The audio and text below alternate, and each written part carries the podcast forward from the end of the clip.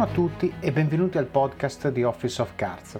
L'ospite di oggi si chiama Giuseppe Astone ed è amministratore delegato e founder di Commerciali Digitali. Giuseppe è il secondo autocandidato per un'intervista nel podcast e sono davvero contento di potervi proporre questa chiacchierata perché l'ho trovata davvero motivazionale. Sentirete la storia di uno che parte subito per la tangente, con una laurea presa e non usata, un lavoro full time da animatore di villaggi turistici, che riparte da un master a Londra e che poi si instrada in una carriera apparentemente anomala, ma che, e sentirete soprattutto nel prossimo episodio, lo porterà a trovare una dimensione di grande soddisfazione. Tantissimi insegnamenti per voi oggi, come al solito ve li riassumo tutti alla fine e nelle show notes per facilitarvi la sintesi. Prima di lasciarvi l'episodio vi ricordo la pagina YouTube, che ovviamente si chiama Office of Cards, in cui condivido trucchi e approcci su vita aziendale, produttività personale, leadership, gestione delle persone e delle relazioni. Andate quindi su YouTube a cercare il canale, iscrivetevi e mettetelo in cima alla lista dei vostri preferiti in modo da ricevere notifiche quando pubblico nuovi contenuti. Un'altra novità di queste ultime settimane è la newsletter di Office of Cards che pubblico tutte le domeniche mattina, in cui troverete approfondimenti e contenuti che ritengo interessanti, cose che mi formano, che mi accrescono e spero possano fare bene anche a voi.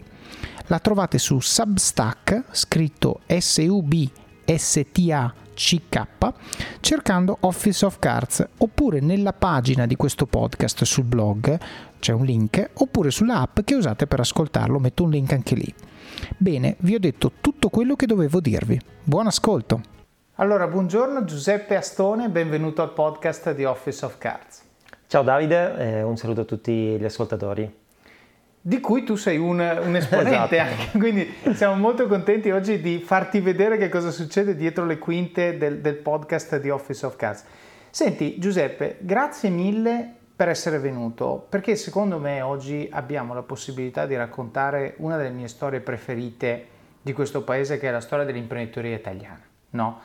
Eh, io dico sempre, in questo paese ci sono tantissime grandi aziende, ho scritto Office of Cards perché alcune statistiche vecchie che avevo trovato quando ho scritto il libro, il libro dicono che più di un dipendente su due in media lavora per un'azienda con più di 200 dipendenti e quindi eh, bisogna sapersi muovere in quel tipo di contesti e le skills necessarie per farlo non te ne insegna nessuno. Questo è il problema che io ho riscontrato. Quella statistica però non era una statistica italiana, era una statistica americana, avevo trovato anche un numero simile in Inghilterra dove vivevo e quindi era il mercato che avevo preso come riferimento. Secondo me in Italia non è così. No, quella statistica secondo me in Italia non è vera, non c'è questa concentrazione. Poi è ovvio che se uno vive a Milano percepisce che sia così, ma come, come esci dalla tangenziale esterna ti rendi conto che non è così, ti rendi conto che l'Italia e quando dico l'Italia intendo dire sia il mercato del lavoro che poi anche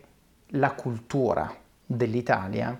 È una cultura da PMI, è una cultura da piccola azienda, alcune piccole poi sono diventate grandi, ma le grandi aziende di matrice italiana rimangono spesso e volentieri con una mentalità da piccola, no? c'è, c'è l'imprenditore, c'è il padrone, c'è il founder, non è tanto un amministratore delegato quanto un titolare come concetto, no?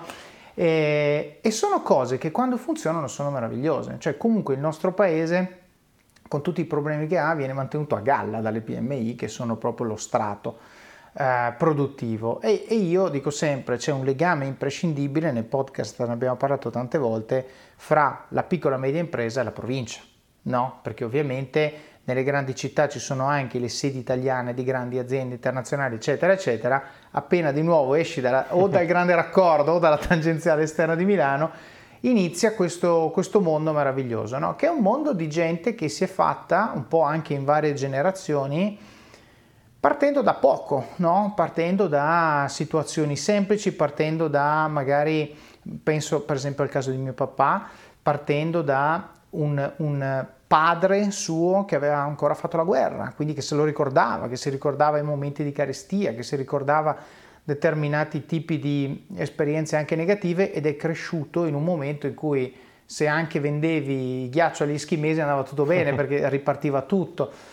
Però questa cosa che secondo me da un punto di vista sociale viene ascritta alla generazione magari di mio padre o a quella immediatamente successiva, ma non certo alla mia, in realtà continua a succedere. Continua a succedere che in Italia ci sono tantissime persone che si fanno le ossa facendola qualunque, dopodiché dicono sai cosa c'è, ho avuto un'idea o, oppure ho un, un'ambizione di un certo tipo, eccetera, eccetera, voglio provare a realizzarla. Ecco, questo paese è un paese ancora, in cui ancora è possibile questo. Però non sono le storie che sentiamo raccontare tutti i giorni, no? Perché le storie che sentiamo raccontare tutti i giorni oggi sono quelle o del grande imprenditore americano che ha fatto i miliardi, oppure del, del grande magari magnate italiano che compra aziende, eccetera, eccetera. Invece il piccolino che si è fatto le ossa, crea posti di lavoro, crea occupazione, crea prodotti, crea servizi che servono al mercato, non se ne parla, no? E io oggi con te Giuseppe vorrei parlare, parlare. di questo. Quindi, eh, dopo aver fatto questo incipit, senza spoilerare troppo, spero, eh, ti ridò il benvenuto e vorrei partire con te dalla domanda che faccio un po' sempre a tutti, a tutti gli ospiti del podcast, che è da dove viene Giuseppe Aston?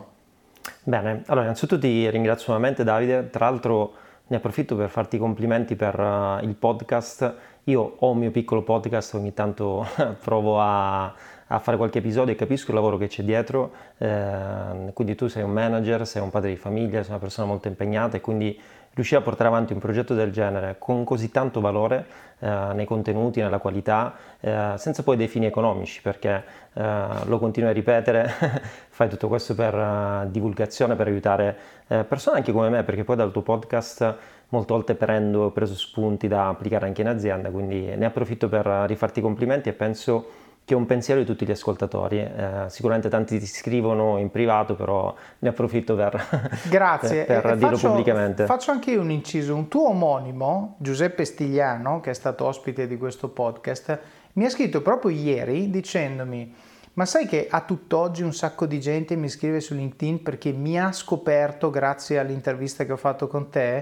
E la mia risposta è stata, guarda, scoprire te tramite me è impossibile perché tu sei ovunque, però dico mi lusinga e mi fa piacere, quindi l'invito che faccio agli ascoltatori è quello di um, i miei ospiti tipicamente non sono timidi, quindi nel momento in cui sentite qualcuno vi ispira, vi lascia un messaggio particolare, no? lo dico sempre anche nei ringraziamenti, scrivetegli anche solo grazie, no? anche solo un guarda ho ascoltato la tua storia, mi ha fatto provare un'emozione positiva, mi ha dato un'idea che non avevo, adesso ho trovato la forza per fare il primo step di una cosa che volevo fare, che non avevo il coraggio di fare, o addirittura magari è una persona per la quale vorreste lavorare, con la quale vorreste lavorare, magari avete lavorato in un business dove dite forse potremmo fare qualcosa insieme, chi lo sa, certo. no? Però solo prendendo la vostra tastierina o il vostro telefonino e scrivendo questo messaggio potete scoprirlo. Quindi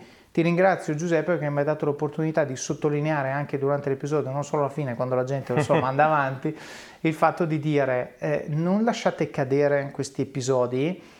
C'è chi, e lo so perché me l'avete detto voi, li ascolta prendendo appunti, quindi seduto al tavolo col quaderno, benissimo, però l'action di ogni episodio almeno dovrebbe essere grazie alla persona che ha condiviso il suo tempo con voi perché io lo condivido e a me grazie lo dite, quindi va benissimo, e lo apprezzo tantissimo, ma ogni volta c'è un ospite diverso che ha deciso di spendere un paio d'ore per voi, con voi, e quindi il minimo che si può fare è dire grazie. Certo, tra l'altro confermo, io ho applicato questo, non tanto consiglio però, questa action e tra l'altro sono entrato anche in connessione con uh, qualche tuo ospite anche per opportunità di, di lavoro, quindi eh, diciamo abbiamo messo la ciliegina sulla torta. Ben made by Office of Cards queste opportunità di lavoro. Allora, tornando alla tua domanda, dove arriva Giuseppe Astone? Allora, geograficamente dalla Sicilia mm-hmm. e tra l'altro ci sono anche poi in un certo senso tornato dove tu, dopo tutto il mio tour diciamo di vita ho 39 anni e... Mm, Sicilia dove? Sicilia, eh, provincia di Siracusa, il paese si chiama Lentini, però mm. diciamo il mio headquarter è Catania perché okay. ho studiato lì e ora ho due sedi delle aziende giù a Catania quindi diciamo Catania è diventata più ufficialmente la mia, la mia città. E, mm, quindi geograficamente Sicilia, uh, parlando più di un contesto sociale, vengo da una famiglia molto semplice, molto umile, mia mamma uh, casalinga, mio padre ehm, ha fatto l'operaio, poi avevamo a casa anche una piccola aziendina zootecnica, io la chiamo una fattoria più che altro. E... zootecnica, fighissimo, sì, va sì. bene, la fattoria. In realtà è proprio una vera e propria fattoria con uh, poche mucche, sai, proprio gli animali che trovi all'interno della fattoria, mm. che mh, mm, ce la portavamo dai miei nonni, per mio padre rappresentava un po' un, uh, un side diciamo, uh, business uh, affiancato poi all'attività eh, principale, però perché ti sto parlando diciamo, della mia famiglia? Perché il contesto familiare mi ha influenzato molto, mm. se poi, sai, come diceva Steve Jobs, quando unisci i puntini vai poi a ritroso e dire ok, eh, ho capito perché magari ho fatto delle scelte o delle non scelte a volte e ehm, il denominatore comune magari della mia infanzia è stato un po' le difficoltà economiche, mm. eh, nel senso mio padre, avevamo tre figli, eh, per un periodo della vita diciamo è andata anche bene perché mio padre comunque aveva il lavoro principale più la fattoria che mm. dava qualcosina, però sai vivevamo sempre in quel contesto in cui eh, volevi un paio di scarpe, che aspettiamo magari eh, tra due mesi eh, arriva questa cosa qua, oppure non so, il maglione del cugino mm, lo usi anche tu così ottimizziamo, quindi ho vissuto questi anni in cui uh, non mi è mai mancato nulla, però non avevi quella condizione che magari vivono oggi i giovani, vuoi la PlayStation, vuoi questo, vuoi quell'altro, certo. quindi eravamo sempre un po' diciamo, dovevamo controllare. Certo, Poi, tra l'altro, se... scusa, io questo ci tengo a dirlo eh, come genitore, posto che eh, è facile no? farsi tentare da, quando tua figlia arriva lì con gli occhioni a cuoricino, certo. papà qua, papà là, però mi rendo conto di una cosa. Quando la cosa che do è leggermente, perché non posso assolutamente paragonarlo a quello che succedeva in Italia 40 anni fa, ma leggermente sudata, quindi non solo il classico se fai il bravo succede questo, ma anche il classico come hai detto tu, lo vuoi aspettiamo un mese, no? Il livello di apprezzamento per l'oggetto che dai è, è infinito, è infinito, ok? Questo perché? Allora, da un lato c'è la classica cosa che io utilizzo anche con l'email, che è me lo chiedi oggi, se fra un mese me lo stai ancora chiedendo vuol dire che ci tieni davvero, come la mail, no? Tu le ignori, se è veramente importante tornerà, no? Eh, però dall'altro, secondo me c'è, e io proprio lo faccio in maniera attiva, creo il senso dell'aspettativa. No? Io, noi abbiamo un calendario in casa dove scriviamo la scuola è chiusa, vacanze, cose varie. Quando c'è una cosa grande che mia figlia vuole, eccetera, eccetera, insomma, potendosela permettere, quando dico cosa grande non intendo dire oggetti, io sono abbastanza per il no, ma quando magari vuole, andiamo a Gardaland, no? Benissimo, andiamo a Gardaland è comunque cioè, un regalo, certo. concettualmente, perché è un costo, io devo spendere. Allora dico, ok, mettiamo il cerchiolino, lo mettiamo insieme, in realtà lo scrive lei, non le metto lo sgabelletto, mette il cerchiolino sul giorno, no? E poi ogni giorno, papà, quando andiamo a gara, girati e guarda, ah sì, allora mancano, conta, 1, 2, 3, 4. Tutta quell'esperienza lì aumenta il piacere perché lo prolunga di fatto, perché tutta l'attesa, come diceva Wild, no? l'attesa del piacere è se stessa piacere. Nel momento in cui io rendo visibile il traguardo, è come se tu stessi facendo una maratona però tutta dritta, cioè il traguardo lo vedi dal primo chilometro. Certo. Ok? E a questo punto ogni passo che fai è un passo in meno verso, verso il punto di arrivo. E io vedo che quando faccio così, il suo livello di gioia è, aumenta man mano che arriva la data e la mattina in cui prendiamo andiamo è una cosa, cioè una molla certo. pazzesca e, e, questo alla fine ha secondo me un doppio effetto positivo. Il primo che comunque ti crea appunto quello che ho appena detto, quindi una, una ehm, quasi esasperazione de, del godimento che va bene. Secondo, crea quel punto di riferimento dove dire, eh, però guarda che devi comportarti bene, guarda che comunque quella data lì può anche spostarsi, guarda che qua, guarda che là, e che mi permette di creare anche il, il training cognitivo del if this then that, no? Perché altrimenti è tutto dovuto, no? È peccato che la vita non sia così, quindi devo allenarti con le piccole cose che puoi fare una bambina di 5 anni, che nel momento in cui una cosa è scritta, non è detto che sia scritta, perché la vita non è così. Quindi te la devi guadagnare every single day. Grazie per avermi dato l'opportunità di fare questo doppio clic. E, ehm, quindi il discorso economico poi uh, peggiorato quando io ho circa 14 anni perché mio padre ha perso il lavoro. Ci siamo ritrovati con questa piccola aziendina diciamo, di famiglia che però non era in grado diciamo, di uh, sostenere poi una famiglia con tre figli, c'è il mutuo della casa e quindi io mh, mm, studiando parallelamente inizio anche un po' a lavoricchiare, no? proprio mm. lavori fisici Uh, durante il Natale magari andavo a fare il muratore, cioè uh, non volevo pesare sulla mia famiglia. Mm. Quindi, Questo a che età, scusi? questa è l'età mh, mm, dai 14 anni in su. Ah, okay. In estate andavo a lavorare, quindi cercavo comunque, da un lato per non pesare sulla famiglia, dall'altro perché il famoso paio di scarpe, no? Sai, inizi ad avere 14 anni, magari vuoi... Cioè, lo con... vuoi ma non vuoi pesare sulla esatto, famiglia. Esatto, mm. quindi provo a guadagnarmeli. Uh, sempre con molta diffidenza di mio padre, perché mio padre da un certo punto di vista non voleva che io andassi a lavorare perché eh, la sua paura era se tu inizi, mi diceva, ad assaggiare i soldi, rischi poi di lasciare la scuola e quindi andare a lavorare. Mm. No? Però per fortuna questa cosa non accadde perché al contrario mi fece toccare il lavoro duro anche manuale, cosa che per una vita ha fatto mio padre e in un certo senso ho capito ok, magari adesso lo posso fare perché sono giovane, ma non è la vita eh, che voglio fare. Quindi, certo. ehm, quindi questo passaggio fu particolare perché uh, poi guardando diciamo indietro mi sono reso conto che comunque il discorso economico nella vita l'avrei voluto risolvere. Mm. Eh, quindi, eh, e anche il discorso lavoro fisico di mio padre, perché mio padre ha fatto sempre un lavoro fisico, detto caspita se un giorno avrò 50-60 anni non potrò fare più questo lavoro. No? Certo. Situazione in cui si è trovato mio padre.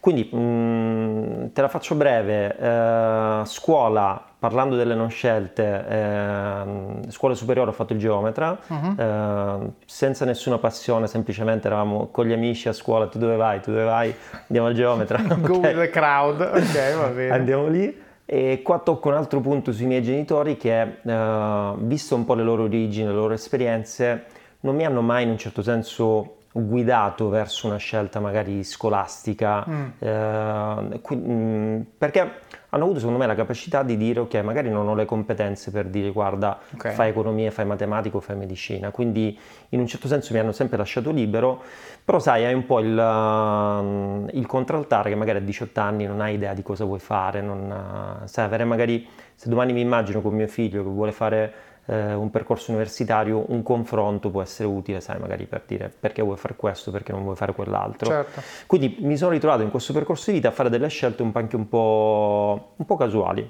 In... Ma infatti qui, scusa, faccio un inciso che, allora, una metà, non voglio giudicare i tuoi genitori, ma lo valuto da fuori, e dico una metà secondo me è fatta molto bene, quella di dire so di non sapere e non spingo da nessuna parte, perché dove spingo? No? Anche perché a quel punto scadi nel luogo comune, di ah, vai a fare medicina, vai a fare legge, no? che così il lavoro l'hai sempre, classico. No?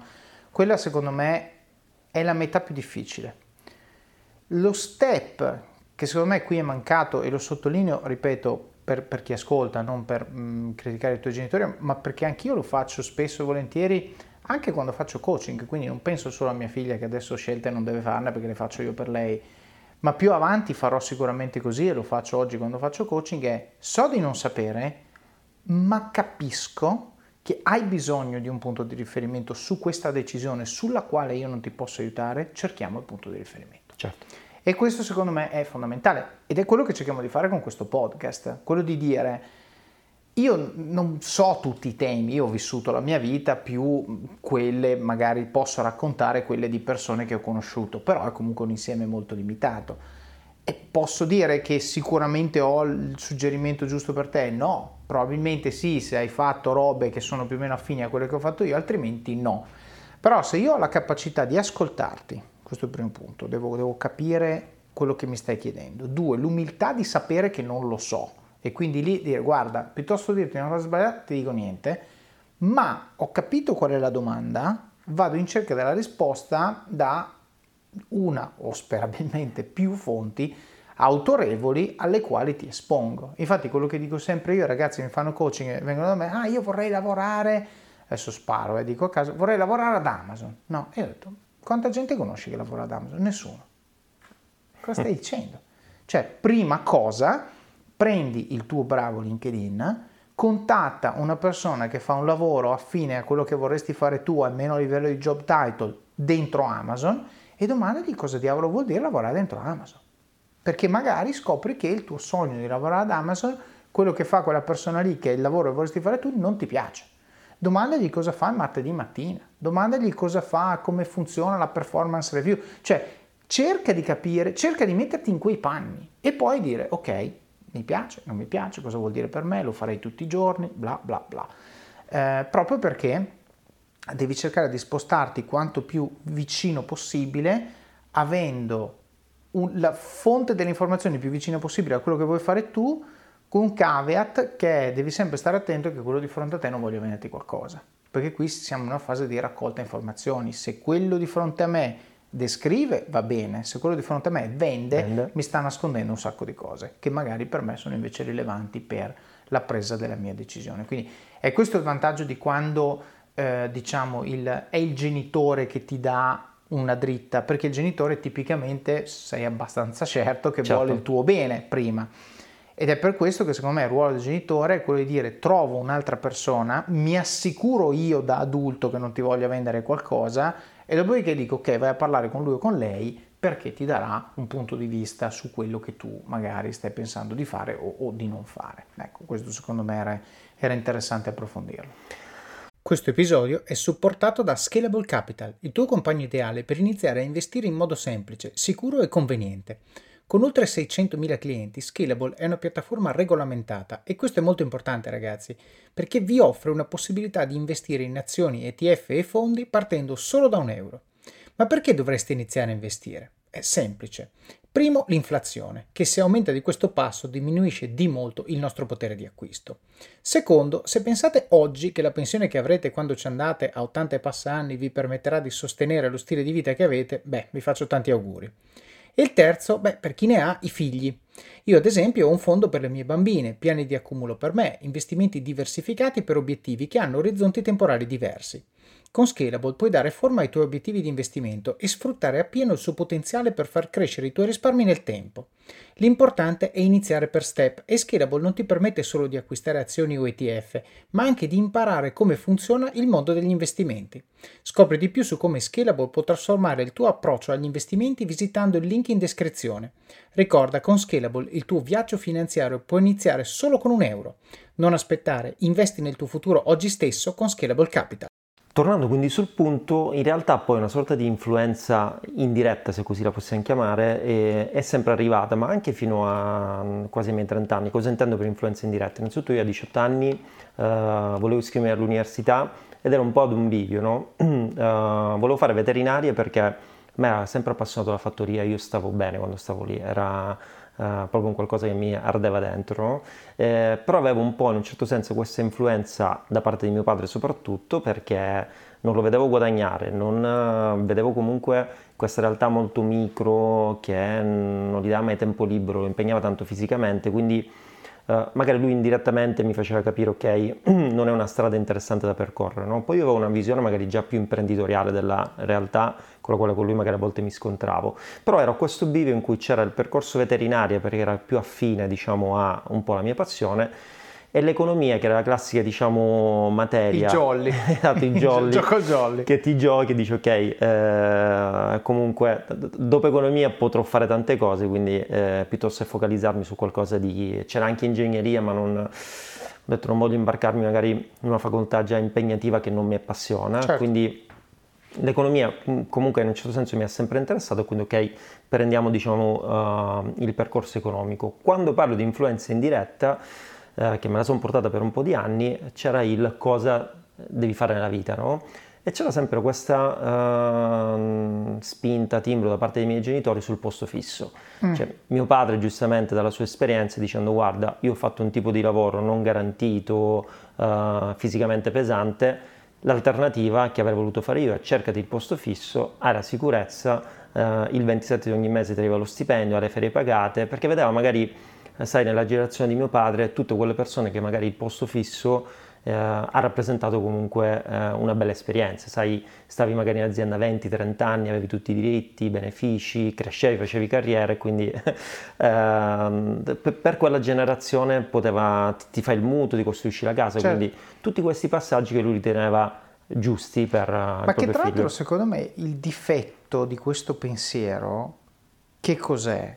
ed è proprio una delle cose che io ho imparato con, uh, seguendo Farnham Street, che è un, un, blog che poi ha anche un podcast che si chiama Knowledge Project, magari lo metto nelle show notes, è molto interessante, è il first principle dietro il consiglio di, del posto fisso è corretto. Il problema è che noi dovremmo parlare del first principle, perché il posto fisso è uno dei modi in cui tu puoi mettere il check nella box di avere lo stipendio 27 del mese, avere le ferie pagate, avere la garanzia, avere i soldi che ti servono, eccetera. Ma il first principle è quello, cioè tu non vuoi il posto fisso, tu vuoi il lifestyle. Il posto fisso è un modo per raggiungerlo, no? E, e, appunto, tornando al discorso che facevamo prima, era il modo che quella generazione aveva avuto modo di vedere e quindi dici quello risolve quel problema. Ma la discussione, l'interlocuzione dovrebbe avvenire sul first principle, ovvero cosa vuoi? Vuoi la paga il 27 del mese? Vuoi... Ok, il posto fisso è uno dei modi, ma ce ne sono tanti altri, che sono non standard, ovviamente, che però magari raggiungono quell'obiettivo più qualcos'altro che, che, quello invece chiaramente il posto fisso è fisso in tutto, anche nell'upside, quindi purtroppo lì ti fermi un attimo. Però secondo, cioè, quello che volevo dire è spesso e volentieri quando sento persone, tornando all'esempio di prima, no? abbiamo detto eh, io voglio andare a lavorare ad Amazon, io perché? Ah, perché mi piace il brand. Non è un motivo per scegliere un'azienda. Punto. Let's go deeper, no? Quindi il primo perché te lo sei giocato. perché? Cioè, o meglio, rispondimi alla, seco- alla domanda che mi, eh, rispondi alla risposta che mi hai appena dato. Cioè tu hai detto perché mi piace il brand. Perché ti piace il brand? Ah, perché sono innovativi, bravi. Perché tu pensi che siano innovativi, bravi? E come questo si trasforma nel tuo quotidiano? Quale pensi sia il tuo contributo? E lì cominci ad arrivare veramente su, su quella che dovrebbe essere la vera base di una decisione del genere e non il livello superficiale che è perché mi piace il brand. Perché nessuno dice, cioè è vero, ti piace il brand, non sto dicendo che hai torto, sto dicendo che non è abbastanza e che probabilmente non è veramente il motivo per cui tu vuoi andare lì. Dobbiamo capire realmente il motivo, no? Perché questo motivo sarà la base su cui tu poggerai tutto te stesso nei momenti in cui magari sarai lì dentro e non, non ti piacerà. E dici, ah, però sono qua per questo motivo, quindi magari va bene, mi porto pazienza, poi l'aggiusti. Eh come le relazioni di coppia, cioè perché certo. sei in questa relazione, perché bla bla bla e quando litighi non è che dici è tutto finito, dici ok domani siamo di nuovo a posto, perché c'è un motivo molto più profondo alla base del fatto che siamo qua a parlare, no? Questo. Quindi scusami, eh, quindi hai scelto... Vai, vai. Sulla, sul perché è un concetto interessante che io da un annetto che ormai me lo porto tipo cortellino svizzero uh, dietro quando devo fare le decisioni perché nella maggior parte dei casi scegliamo uh, senza sapere il perché, uh-huh. uh, ma, ma, poi uh, riflettendo sulle scelte ti rendi conto che molte volte fai delle cose senza saperlo. Ma, banalmente, adesso l'azienda tra dieci anni dobbiamo arrivare a 8 milioni di euro di fatturato, ma perché? Cioè, perché? perché? Chi l'ha detto? Chi l'ha detto? Cosa... E, e, quando... E, e, non devi rispondere al primo perché, eh? come dici tu, perché sono innovativi, è bello il brand. E, Secondo me è il terzo o quarto perché che ti inizia certo. a dire ok, sì, no. E, e, quando lo scopri dici ma magari eh, forse non è così tanto interessante o, o, magari non è quello, quello che sto cercando. Quindi eh, per, perché è fondamentale nelle piccole e grandi scelte. Tornando mm, eh, percorso, quindi posto fisso, scelgo economia, Uh, intanto accade una cosa che grazie a un mio amico che uh, l'anno prima di diplomarci aveva fatto un animatore mi fa scoprire il mondo dei villaggi turistici. Mm. Molto per caso... Beh, scusa, sei in Sicilia, lo scopri a vent'anni il mondo dei villaggi no, turistici? Non lo conoscevo. ok, va bene. non lo conoscevo. Uh, quinto anno, questo mio carissimo amico, guarda in estate ho fatto l'animatore, ti, ti fanno fare dei giochi, me l'ha raccontata molto bene. Ti pagano così. per divertirti. Ti pagano per divertirti. Ragazze a profusione. sì, sì, sì, a 18 okay. anni ti, ti racconta solo questa cosa qua. Eh, ho la fortuna di fare un colloquio per una bella società che era Viaggi del Ventaglio uh-huh. e quindi facciamo questo colloquio entrambi, eh, prendono, alla fine vado avanti io in, in questo percorso e inizio a fare l'animatore. Perché ti sto raccontando questo passaggio? Perché comunque ha avuto un impatto importante nella mia vita, perché mi sono ritrovato da essere il classico ragazzo del paese siciliano a iniziare a viaggiare. Quindi uh-huh. io subito dopo il diploma mi mandarono 5 mesi a Zanzibar, mm. ehm, sono stato a Cuba, sono stato in Grecia, sono stato ehm, in, Egitto, eh, Madagascar, ehm, ho, ho, viaggiato okay. veramente okay. me, mezzo mondo e mi, mi, aprì il mondo perché da un lato uh, mi portò in una dimensione in cui conoscevo tantissime persone ogni settimana. Mm. È un lavoro uh, che se ne dica che è molto comunque formativo, già capisci la gestione dei team, gestisci uh, tu dei ragazzi già in maniera... Ma quindi eh, scusa, era stagionale? Era o... stagionale, okay, però era estate, estate okay. eh, però sono riuscito diciamo, a farlo in maniera più strutturata perché io facevo sei mesi villaggi e sei mesi università, quindi okay. uh, banalmente io Infatti il primo anno di università non andai benissimo perché dovevo ancora veramente capire e organizzarmi, mm. infatti uh, diedi solo due esami. Poi a un certo punto presi il ritmo, io considero partivo a maggio, tornavo a novembre e da novembre a maggio davo tutti gli esami che dovevo dare uh, nei mesi che perdevo mm. e quindi ho perso un annetto per laurearmi diciamo in tempo, però feci questi uh, quattro anni dove sei mesi stavo all'estero e sei mesi tornavo in Italia. Certo. E, e, fu molto bello, ti ripeto, perché vivevo in due dimensioni parallele e iniziai a capire una delle mie diciamo, caratteristiche era la capacità di switchare in una maniera rapidissima da un contesto a un altro. Certo. Cioè io uh, tornavo magari dopo sei mesi di Zanzibar uh, in Sicilia il giorno dopo mi mettevo a studiare certo. sei ore al giorno per dare gli esami. Certo. Uh, an- ancora abbronzato, nero, c'è ancora con, con la musica alle orecchie, però mi aiutò a pianificarmi gli obiettivi. Beh, però scusa, cioè, qui voglio sottolineare una cosa che è un po' controversa e mia mamma ogni volta che la dico nel podcast, quelle volte che la sente, dice tu non farai questa cosa. Allora io dico, quando tu il giorno della laurea hai un anno in più di chi era in corso. Tu hai vissuto due vite però. Esatto. Cioè tu invece che 24 anni e 25 quelli che erano, mai 4-5 anni di università sulle spalle e poi ne hai 5 di lavoro, 6. Cioè, e lavoro non del tipo eh, tiravo sulla rete da pallavolo eh, due mesi all'anno, ma sei mesi con viaggi. Sicuramente non l'hai detto, ma la lingua inglese sicuramente la masticavi molto bene poi hai esperienze, qui leggo dal tuo profilo LinkedIn, le hai appena citate, gestivi budget, front office, servizio clienti, eh, organizzazione di corsi, cioè, perché l'animatore anima, cioè non è che stai lì a cazzeggiare, perché tu devi far divertire la gente. Se tu non fai divertire la gente, la gente non torna e quindi non, non, non ti danno da lavorare. Invece per far divertire la gente ci vuole, come sempre, è un, è un conto economico, no? dove tu dici io ho questi soldi, ho queste persone, organizzo queste cose e, e il, il, turista deve percepire, il turista sta lì una settimana, tu sei mesi, quindi per te è un playbook che continui a ripetere ta ta ta. Per lui ogni volta deve essere magico, come la ristorazione, cioè la gente non ci pensa, ma quando tu vai a cena in un ristorante, cioè per loro è la 20 milionesima volta che fanno quel piatto, per te è the night e quindi deve essere perfetta tutti i giorni, cioè non ci sono lavori che, hanno, che ti insegnano la disciplina in questo modo rigoroso, ok? Come que, diciamo la cucina, la ristorazione, ma sicuramente anche quello che hai fatto tu. E quindi io mi metto nei panni di uno che eh, assume, no? Dici, ok, ne ho laureato, c'è questo che ha 110 lode o quel che è, 4 anni, preciso, perfetto. Poi c'è questo che ci ha messo un anno in più, magari non ha il voto rotondo, però ha fatto l'esperienza che, fatto, che hai fatto tu.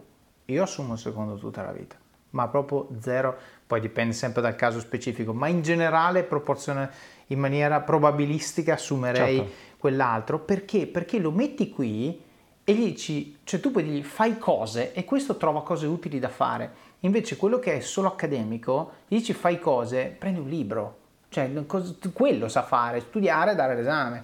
E quindi secondo me è molto importante l'esposizione al mondo del lavoro in qualche forma già durante gli anni di studio perché ti permette secondo me di avere innanzitutto di bruciare le tappe come abbiamo appena detto ma poi di avere una storia di una profondità incredibile da raccontare ai primi colloqui rispetto a chi dice guarda ti metto il libretto universitario sul tavolo esatto. questo è quello che ho da dire Hiring for your small business? If you're not looking for professionals on LinkedIn you're looking in the wrong place that's like looking for your car keys in a fish tank LinkedIn helps you hire professionals you can't find anywhere else, even those who aren't actively searching for a new job but might be open to the perfect role. In a given month, over 70% of LinkedIn users don't even visit other leading job sites. So start looking in the right place. With LinkedIn, you can hire professionals like a professional. Post your free job on linkedin.com slash people today.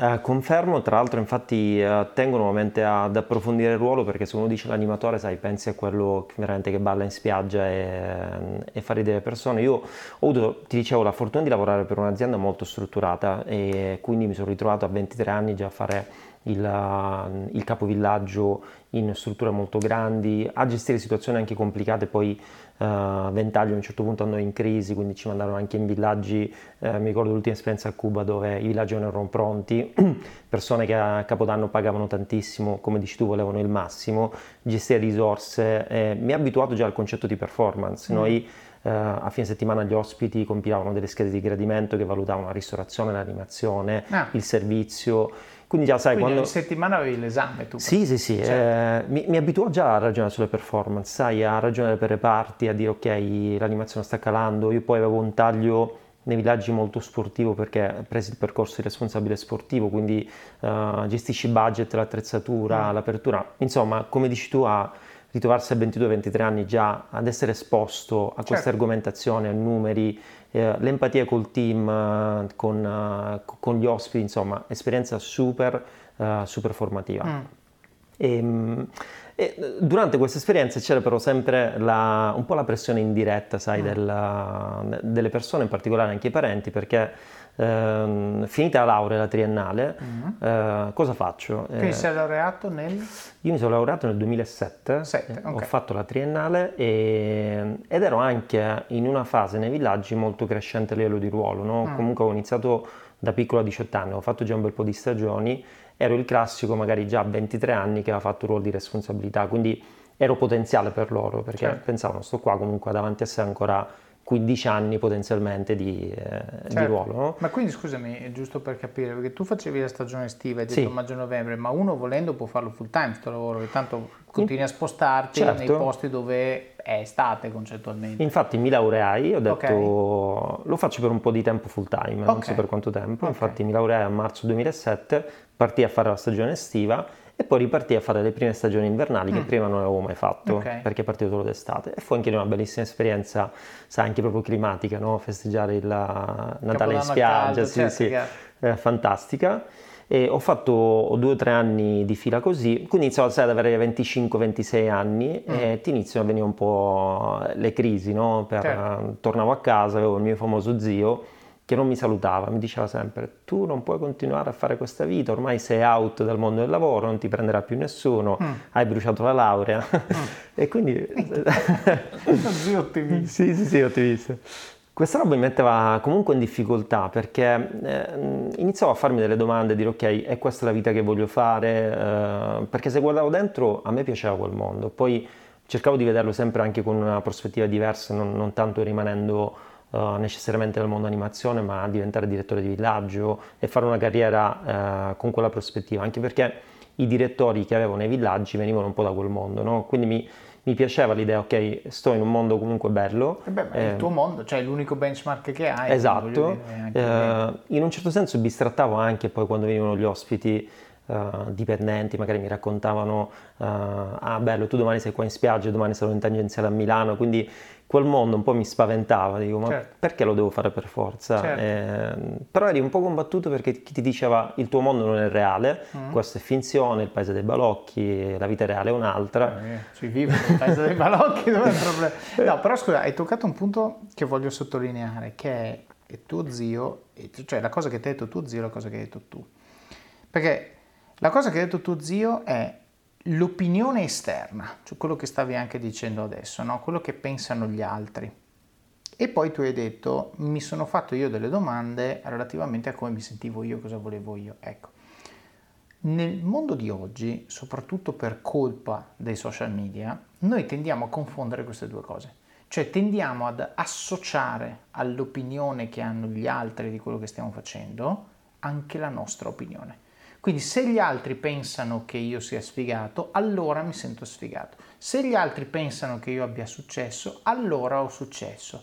No, non c'è un nesso di causalità fra le due cose perché io so cosa sto vivendo io so quali sono le mie priorità, io so quali sono i miei obiettivi, io so cosa ho dovuto fare e cosa devo fare every day per fare quello che voi pensate essere successo, fatica, fallimento, vedete voi, e voi no.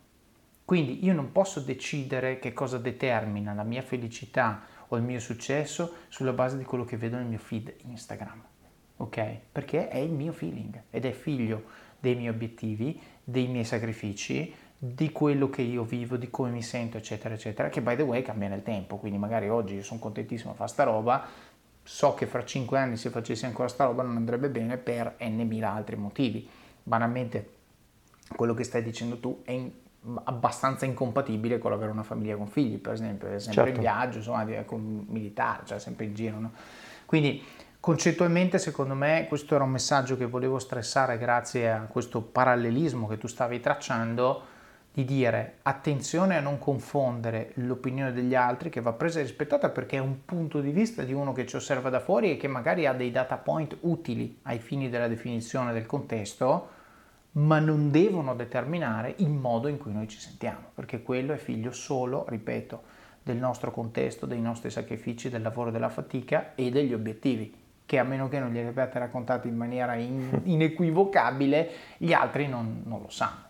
Assolutamente. Tra l'altro, uh, qui tiro fuori una prima pillola uh, che mi sentirei di condividere magari con una persona che oggi sai, siamo sempre abituati a ragionare per step, per uh, percorsi prestabiliti, atti, uh, devi lavorare entro tot, entro tot devi fare quest'altro perché altrimenti sei fuori dal mondo del lavoro. Certo. E, ed, ed, è rischioso come concetto, eh, perché uh, al contrario se oggi dovessi dare un consiglio sulla base della mia esperienza, e secondo me c'è proprio una parte della vita dai 20-30 anni dove ti puoi e ti devi permettere di sbagliare, di viaggiare, di cambiare, eh, perché poi non lo puoi fare più. Certo. Cioè io ad oggi, se penso mh, mm, ai, al periodo tra 20 e 30 anni, tutte le esperienze che ho fatto, i posti che ho visto, ero anche giovane, potevo fare delle cose, io non le potrò fare mai più.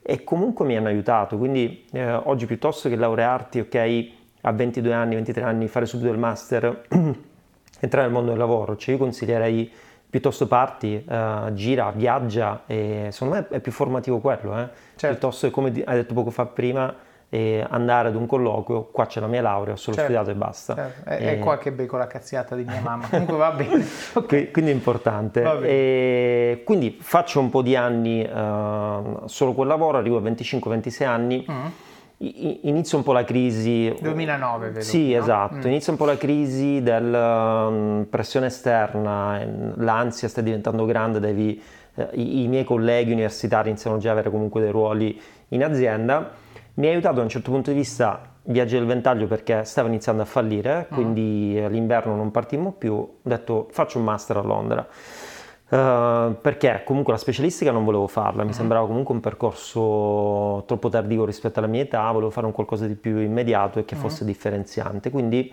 decido di fare un master a Londra in comunicazione e marketing sul web con un taglio anche filoturistico, ho detto magari uh, cerchiamo di capitalizzare le mie esperienze e vado a Londra. Allora anche qua discorso Londra sempre per esperienza, io a Londra non conoscevo nessuno, non, mm. non, non, sapevo nulla. Ho fatto l'ultimo esame in inglese all'università, un po' di inglese nei villaggi, ma poi erano villaggi filo-italiani, quindi non riuscivo a masticarlo mm. ad un certo livello. Uh, non avevo soldi, zero, mm. perché io tutto quello che guadagnavo nei villaggi lo mandavo a casa totalmente, perché comunque in villaggi non spendevo, eh, avevo tutto. Eh, aiutavo la mia famiglia a pagare il mutuo e quant'altro, quindi economicamente ero veramente a zero. Broke. Esatto, mi servivano i soldi per il master, quindi inizio a parlare con delle banche così alla fine eh, Unicredit mi concede questo prestito studentesco, tra l'altro a delle condizioni assurde. Che non abbiamo più al giorno d'oggi. Assurde, assurde. Eh, no, ma negative, eh, condizioni. Ah, negative? Sì, sì, sì, ah, sì okay. mi ricordo sta, questa rata me la portai proprio per, per, per anni e... Ah, per, ah, wait, perché giusto, perché era settembre 2009. Sì. Quindi siamo post 2008, credito zero. Sì, era proprio quel periodo. certo, perfetto.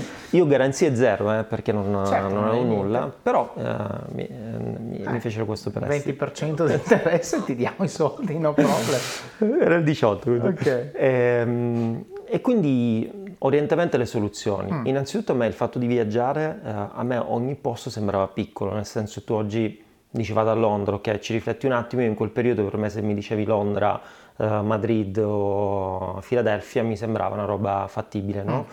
Quindi vado online su Facebook, ragazzi mi devo trasferire a Londra, avete qualche contatto? Mi iniziano a rispondere dei contatti in comune, del comune del comune uh-huh. e mi metto in contatto con questa ragazza che mi ospitò una sera soltanto a Londra, uh-huh. me lo disse, ha detto guarda ti posso far dormire quando arrivi, dopodomani arriva il mio fidanzato, abbiamo bisogno della stanza. Uh-huh mi aiutò a uh, fare le prime telefonate per cercare una stanza e comunque in un giorno riuscì comunque a sistemarmi a Londra, avere un letto. Certo. Mi ricordo proprio questa sensazione di avere comunque un letto e dire ok, comunque posso dormire. Che stanotte si dorme. Esatto. Lì a Londra, prima di partire, mi feci un corso di uh, barman professionista per, uh, pensai già, ho detto se arrivo là io comunque devo lavorare perché Uh, il master iniziava tre mesi dopo rispetto a quando io ero arrivato a Londra. Uh-huh. La mia strategia fu arrivo là, mi trovo un lavoro, mi inserisco un po' su Londra, dopo tre mesi inizia il master e quindi uh, certo. mi sento un po' più tranquillo perché devo risolvere il problema economico. Certo. Uh, quindi mi feci questo corso prima Arrivai lì a Londra, non volevo finire a fare, sai, il cameriere o il lavapiatti in quei ristoranti italiani in cui non parli italiano eh, e quindi grazie a questo corso che mi feci, mi feci qualche colloquio all'Hilton e poi mi presero comunque in un locale puramente inglese, quindi eh, iniziai a lavorare lì. Però questo eh, è geniale, scusa, eh, mi permetto di dire, ma cioè tu hai detto ok, mi servirà un lavoro, ho il tempo, tra l'altro c'è anche una lesson learned qui secondo me, anche se non l'hai sottolineata, la sottolineo io, che siccome il master parte tre mesi dopo, non fai l'errore che hai fatto prima con l'università di iniziare le due robe in parallelo, così siccome una non è in bolla, l'altra più o meno neanche, quindi perdo un anno, dici no, il lavoro lo metto in bolla prima e quindi lo metto in sicurezza col corso e poi ho tre mesi per capire bene tutto, in modo che quando comincia il master è un add-on a una routine già consolidata perché se avessi cominciato entrambe il giorno 1 che ero a Londra, il master traballava, perché chiaramente il lavoro è meccanico e ingranarlo è più facile, ma lo studio, faccio i gruppi, lavori e tutto è un nuovo task. Poi per uno che a questo punto sono tre anni che non apre un libro per studiare è complicato, no? E quindi tu giustamente hai detto ok, riduciamo il rischio mi creo un career path, no, quindi dico, leggo il mio CV, c'è scritto villaggi turistici, quindi con la gente ci so stare bene, devo solo dimostrare di saper fare un mestiere decente, quindi barman, faccio il corso, vado su, trovo e a questo punto tre mesi metto in bolla e poi aggiungo il pezzettino del master è molto strategico, cioè kudos per averla pianificata così. Vacanze in Sicilia o in Sardegna? Con i traghetti GNV porti tutto quello che vuoi, ti rilassi fino a destinazione e se prenoti entro il 14 maggio, posto ponti a partire da 33 euro. Non c'è modo migliore per andare in vacanza. Scopri i dettagli su gnv.it. Offerta valida sulle linee Napoli-Palermo e Genova-Olbia, 10.000 posti disponibili. Assolutamente. Tra l'altro, in tutta la strategia c'era anche potenzialmente il problema è che se io vado in un posto a chiedere lavoro e faccio il master 8 ore al giorno non mi prenderà nessuno. Certo. Quindi il fatto di avermi inserito prima all'interno dell'azienda poi mi dava eh, diciamo più la possibilità di, ehm, di gestirmi. E, ehm, quindi inizio a lavorare, inizio poi anche il master e lì uh, iniziò a diventare un po' difficoltoso fisicamente perché il locale dove lavoravo comunque dovevo garantire le 40 ore a settimana, mm. me lo dissero già prima. Il master durava 8 ore al giorno, quindi Quindi 8 più 8. esatto, 16. fa 16. Quindi mi ricordo queste giornate erano infernali per me perché comunque la mattina mi svegliavo alle 7 per prendere tutti i mezzi per andare al master. Uh, uscivo dal master alle 5 del pomeriggio, alle 6 dovevo essere al locale, uscivo alle 2-3 di notte e sabato e domenica per recuperare le ore facevo full time al locale. Quindi certo. sei mesi fisicamente pesantissimi. Mm. Uh, però sfidanti, nel senso um, quando a volte avevo quella mezz'oretta in cui potevo rilassare ero soddisfatto di me stesso perché dico caspita, intanto stavo iniziando anche a guadagnare bene, studiavo e quindi iniziavo anche economicamente un po' a risollevarmi, mm. no? perché ti ricordo uscivo sempre da questi anni in cui eh, avevo sempre mandato soldi a casa. Cioè, quindi... ho messo via zero, ho appena preso il debito, cioè non è... esatto, esatto. E, e, quindi ero molto soddisfatto, avevo imparato bene l'inglese, il master mi piaceva, quindi eh, mi sentivo molto realizzato. Però la fatica fisica iniziava a farsi sentire, cioè io alla fine dei sei mesi del master ero veramente cotto. Mm. Mi proposero ai tempi uno stage lì a, sempre a Londra, se non ero in Ikea, però anche lì la retribuzione era molto bassa, quindi non mi permetteva di lasciare il lavoro principale e quindi ho detto caspita altri sei mesi così no. non ce la fa. Poi una roba è il master, una roba è lo stage dove magari i turni, insomma ho percepito incompatibilità tra le due cose. Era nel frattempo arrivato anche il periodo estivo e iniziarono a chiamarmi quelli dei villaggi, no? Mm. Io ti ricordo che comunque ho uno storico, quindi, eh, quindi un po' vuoi la stanchezza, vuoi Londra e comunque eh, non, non, sono le Hawaii, quindi sempre clima brutto così. Ho detto, senti, mi faccio un'ultima stagione eh, per staccare un po'. The Last Dance. The Last, esatto avevo sempre il pallino di capire se fuori dai viaggi del ventaglio come erano le altre realtà uh-huh. e, e, quindi feci quest'ultima stagione in Sardegna uh-huh. uh, di tre mesi e, um, e, lì ebbi la conferma fondamentalmente che innanzitutto al di fuori di ventaglio la realtà che avevo trovato era totalmente diversa negativamente parlando, uh-huh. quindi non mi trovai benissimo, ho detto ok, ho avuto la conferma che questa non è la vita che fondamentalmente voglio fare. Da lì um, si finiva la stagione a settembre-ottobre, dico ok, cosa devo fare? Avevo questo mio amico su Milano, ho detto guarda, mi riposiziono su Milano perché mm. avevo fatto il master, non avevo più voglia di tornare a Londra perché un po' mi ha lasciato questo ricordo poi un po' fisico di, di pesantezza, quindi non, non, mi ispirava a tornare a Londra di nuovo e quindi ho detto andiamo su Milano. Uh, diciamo che la combo uh, esperienze lavorative, università, ma soprattutto master, mi diede un boost importante nei colloqui, cioè mi ricordo che questa roba qua eh, che il fatto di aver fatto il master a Londra, in qualsiasi posto andavo, mi aprivano le porte. Mm. E, è, è carino, un po' anche controintuitivo, no? perché avevo tutti i miei amici che magari avevano fatto sei anni di università, la specialistica, e ri... ad un certo punto ero diventato più competitivo. Mm. Quindi mm in un certo senso andai anche da mio zio smontandogli diciamo, la sua previsione ormai sei fuori dal mondo del lavoro perché grazie a quel master eh, comunque ebbi questo boost competitivo infatti feci un po' di colloquio e poi eh, feci mm, uno stage con, con subito.it, okay. um, uno stage di, uh, di sei mesi. Uh, anche lì uh, problema economico c'era sempre, perché mm. comunque con uno stage ai tempi eh, prendevo a Milano poco. sei sotto la soglia di povertà. esatto, certo. eh, avevo l'esperienza da barman, quindi lavoravo eh, anche di notte, quindi okay. facevo il barman di notte e di giorno lavoravo. Quindi diciamo la mia vita è stata sempre poi Um, un po' caratterizzata da questo lavoro fisico, ma proprio per esigenze. Qui abbiamo un altro Fabio Padoan, direi, come ospite, perché veramente questo...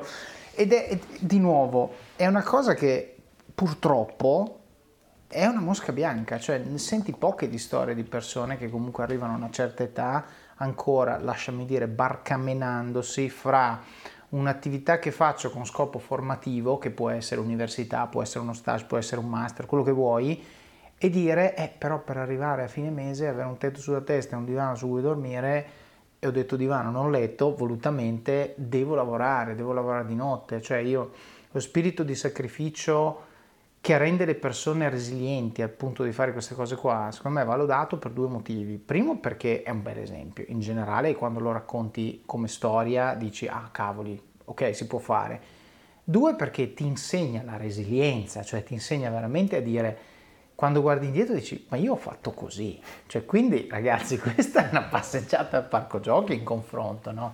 E questo secondo me è un bel, però adesso capiamo come, come va avanti perché sono curioso, no? Quindi hai fatto questo stage in subito, però per mantenerti facevi il barman ancora. Esatto, esatto, e, ehm, quindi anche lì 40 ore di giorno, eh, il barman lì lo facevo un po' di meno perché riuscivo a lavorare da giovedì a domenica, quindi mm. 4 notti a settimana. Mm Mm, però sai, non mi sono sempre lamentato, anzi mi, mi divertivo anche, comunque mi sentivo in un certo senso anche tranquillo perché Uh, sono rientrato nel mondo del lavoro, diciamo mm. quello standard. Certo, qui tuo zio aveva torto. Mio zio aveva torto. Bene. Ero all'interno comunque di una realtà, subito.it ai tempi era nascente, quindi in forte, mm. in forte crescita, quindi mi sentivo comunque al sicuro da questo okay. punto di vista.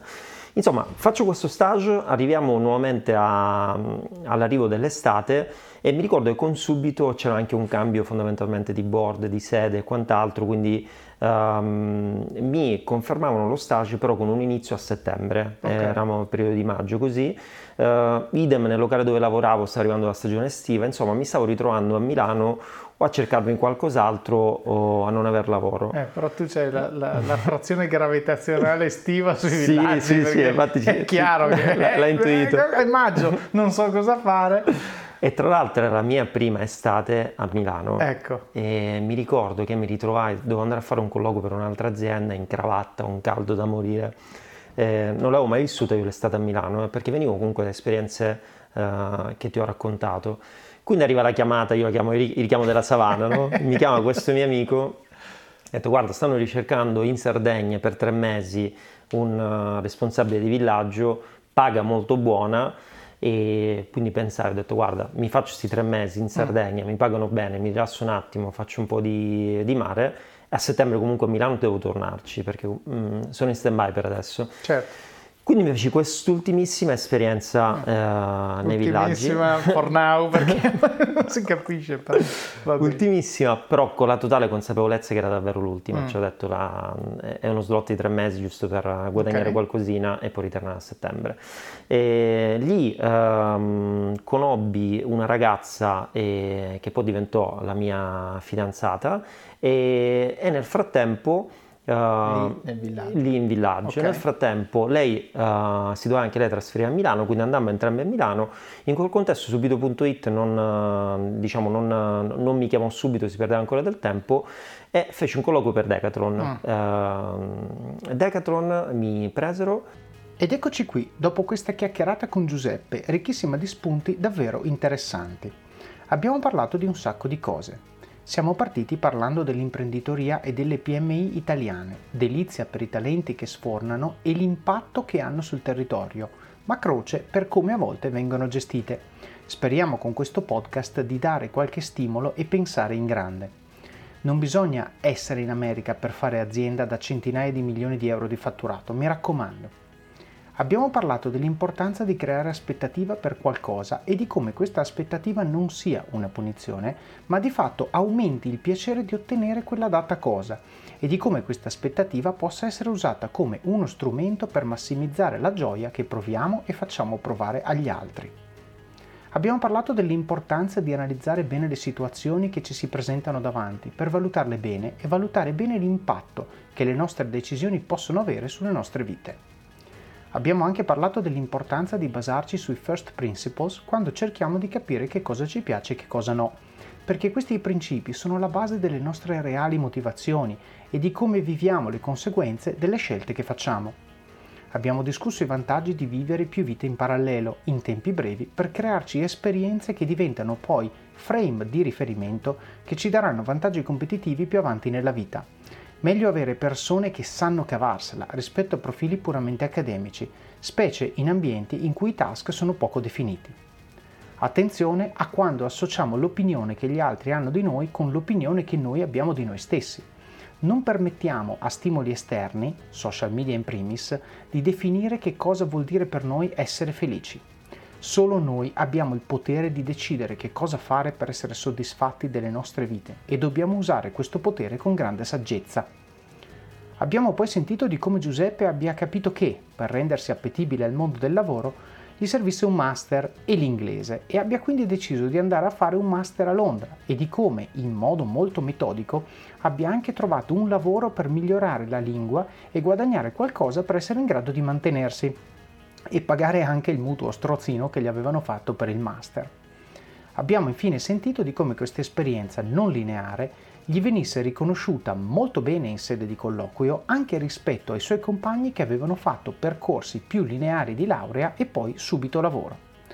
Nel prossimo episodio continueremo la chiacchierata con Giuseppe ripartendo dai suoi esempi di multilavoro per poter mantenere lo stile di vita che voleva e di come abbia poi trovato la sua strada di imprenditore, anch'essa decisamente non lineare e piena di colpi di scena e lezioni che possiamo fare nostri e usare nel nostro quotidiano. Un episodio davvero da non perdere. Passiamo ora al supporto, la fase in cui siete voi i protagonisti e in cui dimostrate con pochi e semplici ma significativi gesti quanto impatto abbiano questi contenuti nel vostro quotidiano e quanto sia importante per voi che il podcast continui a crescere. Quindi come fare? Il primo modo è Patreon ed è il primo link che trovate nelle show notes. Vi basta andare su it.officeofcards.com barra podcasts e cliccare su qualsiasi episodio che trovate oppure andare su patreon.com barra office of cards. Patreon è un modo senza sforzo per voi per contribuire alla qualità di questo podcast e vi permette di fare delle piccole donazioni mensili. L'importo lo scegliete voi, anche pochi euro, anche solo un euro, per darmi una mano a finanziare supporto professionale per l'editing degli episodi e la promozione del podcast. Davvero grazie di cuore a tutti i membri di questo club di supporters. Il secondo è il canale YouTube, che trovate cercando Office of Cards su YouTube.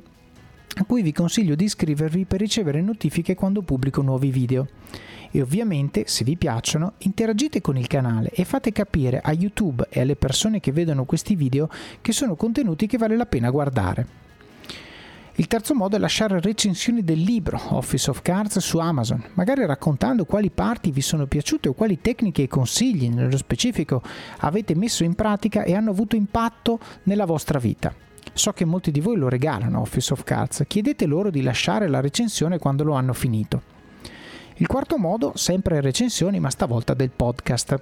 Le potete lasciare su Apple Podcast, potete lasciare sia le stelline che un commento, sia su Spotify dove potete lasciare solo le stelline. Ci mettete davvero 30 secondi, ma è molto importante perché aiuta gli altri a scoprire e provare questo podcast. Il quinto modo, se usate Apple Podcast potete abbonarvi al podcast. Costa 99 centesimi al mese, meno di un euro, e con l'abbonamento avete accesso in esclusiva a contenuti extra, come ad esempio gli episodi completi, ovvero le 2-3 puntate di ogni episodio, appena sono pronti, di solito con oltre un mese di anticipo rispetto alla pubblicazione ufficiale, oppure altri materiali che sto pensando di rendere disponibili nei prossimi mesi. Il sesto modo sono le persone, suggerite persone che vorreste che io intervistassi oppure temi che vorreste che io trattassi. Questo podcast lo faccio io, è vero, ma lo faccio per voi. Un po' come i regali che si dice debbano piacere a chi li riceve e non a chi li fa, anche qui sta a voi aiutarmi ad aiutarvi e identificare temi o persone che ritenete facciano bene a questo gruppo. Ci sono poi le show notes, in cui trovate i principali punti di cui abbiamo parlato, tutti i link a cose che magari non conoscete per poterle approfondire, profili degli intervistati, foto, materiali audio-video e link utili, a volte con codice di affiliazione, di strumenti che vi aiutano a crescere. Le trovate su it.officeofcards.com barra podcasts e cliccate l'episodio che state ascoltando.